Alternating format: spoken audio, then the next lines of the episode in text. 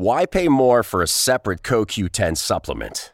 Enjoy twice the benefits with SuperBeets Heart Chews Advanced from the number one doctor, pharmacist, and cardiologist recommended beet brand for heart health support. The new SuperBeets Heart Chews Advanced by HumanN is now infused with CoQ10. That's essentially like getting CoQ10 for free. Our powerful blend of beetroot, grapeseed extract, and CoQ10 ingredients support nitric oxide production healthy blood pressure, healthy CoQ10 levels, and heart healthy energy with two tasty chews a day. Plus, SuperBeets Heart Chews Advance are plant based, so you get heart healthy energy without stimulants.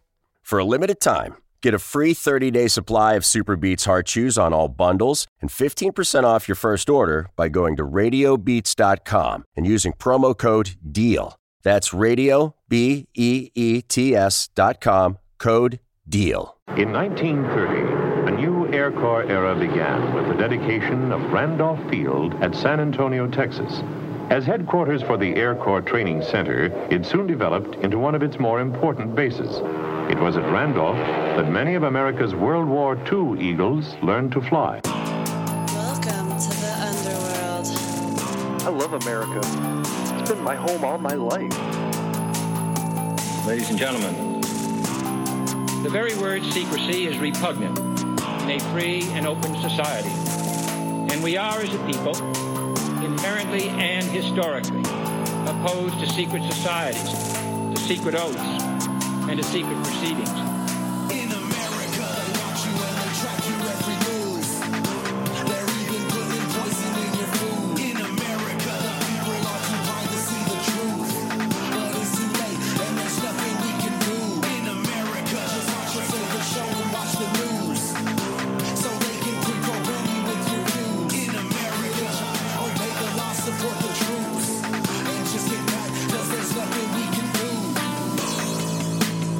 Love America.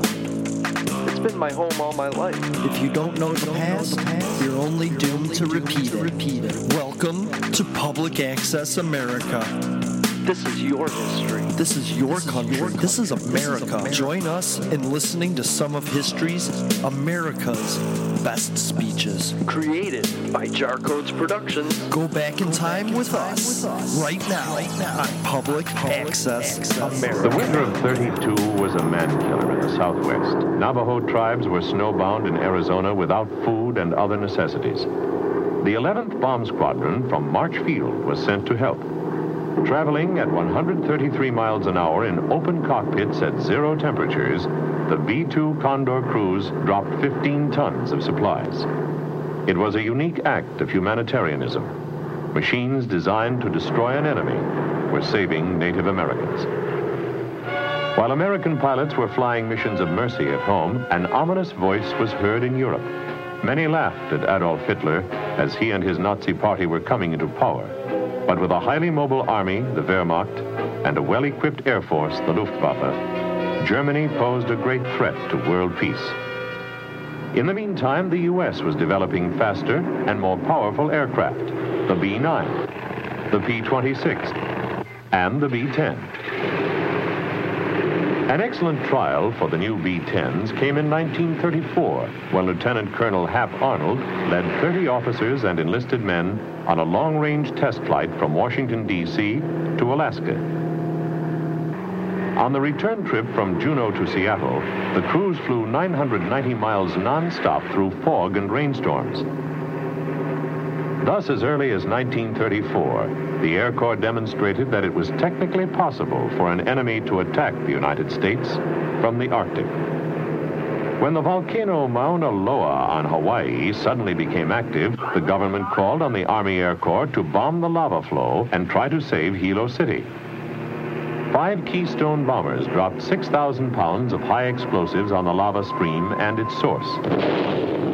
Two days after the bombing, the river of fire slowed, then stopped completely, and Hilo City was saved by air power. In March 1935, the Army set up three combat wings, one at Langley Field, Virginia, for the east, one at Marchfield, California, with aerial forces to protect the west, and one at Barksdale Field, Louisiana. Thus, the nation was provided with small, mobile air forces that could spot and intercept hostile forces before they could get within striking distance. And if necessary, planes could be dispatched to reinforce American bases in Hawaii, Panama, or Alaska. Control of this tactical force was centralized for the first time under the newly formed General Headquarters, Air Force. In the interests of scientific research, an historic balloon flight was made on Armistice Day, November 11, 1935, from the Stratobowl in South Dakota. Piloted by Captains Albert Stevens and Orville Anderson, the world's largest balloon reached the greatest height man had so far attained, 14 miles. They landed after eight hours and brought back valuable knowledge on weather, cosmic rays, radio, and mapping, a profitable scientific expedition. Weather conditions in the spring of 1936 produced unprecedented floods in the eastern states. 30 B-10 bombers with 45 officers and nearly 100 enlisted men were sent to help the victims. They dropped 8,000 pounds of medicine, clothing, and food to the stricken communities. The Air Corps played a major role in alleviating human suffering by quickly converting its weapons of war to wings of mercy. Meanwhile, Japan was making a bid for world power through an undeclared war against China. Japanese pilots were training for Pearl Harbor with a relatively modern air force that ruled the skies over China. At the same time, Italy was testing her air force in a campaign against Ethiopia. The American press raised a valid question. Why was U.S. air power falling behind Germany, France, Italy, Russia, and Britain? The War Department had an answer. The nation was not devoting sufficient money to aircraft development. But the Air Corps was planning an aerial dreadnought of tremendous capabilities, the four-engine B-17, later known as the Flying Fortress. The Boeing Company delivered the first B-17s to the 2nd Bomb Group in the spring of 1937. The new airplane gave the U.S. an unprecedented bombardment capability. On February 17, 1938, with Lieutenant Colonel Robert Olds in charge, the Air Corps dispatched six flying fortresses on a goodwill flight to South America. After visiting Argentina, Chile, Panama, and Peru, the bombers returned to the United States and landed at Langley Field, Virginia. All 49 men who participated were saluted for their skill in accomplishing the 10,000-mile mission. On March 11, 1938, German mechanized forces escorted by 400 aircraft crossed the Austrian border. Hitler himself followed the next day and formally swallowed up the Republic of Austria. On September 30th, 1938, the Munich Agreement was signed. Without firing a shot or dropping a bomb, Hitler's military machine had won a great victory. The next day, 500 German aircraft took part in the invasion of the Sudetenland. Appeasement left Hitler free to conquer Czechoslovakia. Yet British Prime Minister Chamberlain believed he had achieved peace in our time. In 1939, President Roosevelt requested a larger defense appropriation for expansion of U.S. air power. First and foremost was concern with increased aircraft production. Training was also stepped up at Randolph Field in Texas to build a pool of reserve pilots. There were intensive studies in meteorology, navigation, radio, and air regulations. On completion of the training, most of the cadets were sworn in and commissioned as second lieutenants in the Air Corps Reserve. Rigid training converted raw recruits into men physically and mentally fit to defend the nation. On the fateful dawn of September 1st, 1939, Hitler directed the German Army and Air Force in a lightning-like campaign against Poland. Without warning, 2,000 modern German combat planes took off for the first aerial blitzkrieg in history.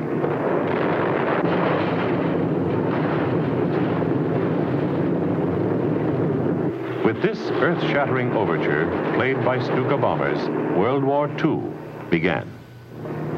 In early 1940, Hitler's forces, led by the Luftwaffe, began to overrun the map of Europe. Across Denmark and Norway, then southward over Holland and Belgium toward France. The Luftwaffe repeated its Polish success as it paved the way for advancing panzers that overcame three and a half million French soldiers. the Luftwaffe appeared invincible. The U.S. was forced to respond. President Roosevelt said, I should like to see this nation geared to the ability to turn out at least 50,000 planes a year. This meant speeding up from 2,000 planes a year to more than 4,000 planes a month. Many said it was impossible, but American industry rose to the challenge. After the French surrender, only the British Royal Air Force remained for the Luftwaffe to conquer. As German aircraft crossed the Channel, the Royal Air Force sprang to England's defense. A modest but well-trained force of British airmen, equipped with Spitfires and Hurricanes, fought back. The best the Luftwaffe had to offer was knocked out of the sky. Then Hitler switched to night raids. But the Luftwaffe's final effort was desperate and doomed to failure. Britain's airmen fought furiously, and England was saved. Half a world away, at dawn, December 7th, 1941, a Japanese air task force headed for Oahu, Hawaii. Mission, sneak attack. Primary targets, Pearl Harbor, Hickam Field, and Wheeler Field. Wave after wave of Japanese planes bombed American aircraft and units of the Pacific Fleet in an attack that achieved amazing tactical surprise. Although America paid heavily for being unprepared, the U.S. Army Air Forces, led by men like General Hap Arnold, began to rise from disaster.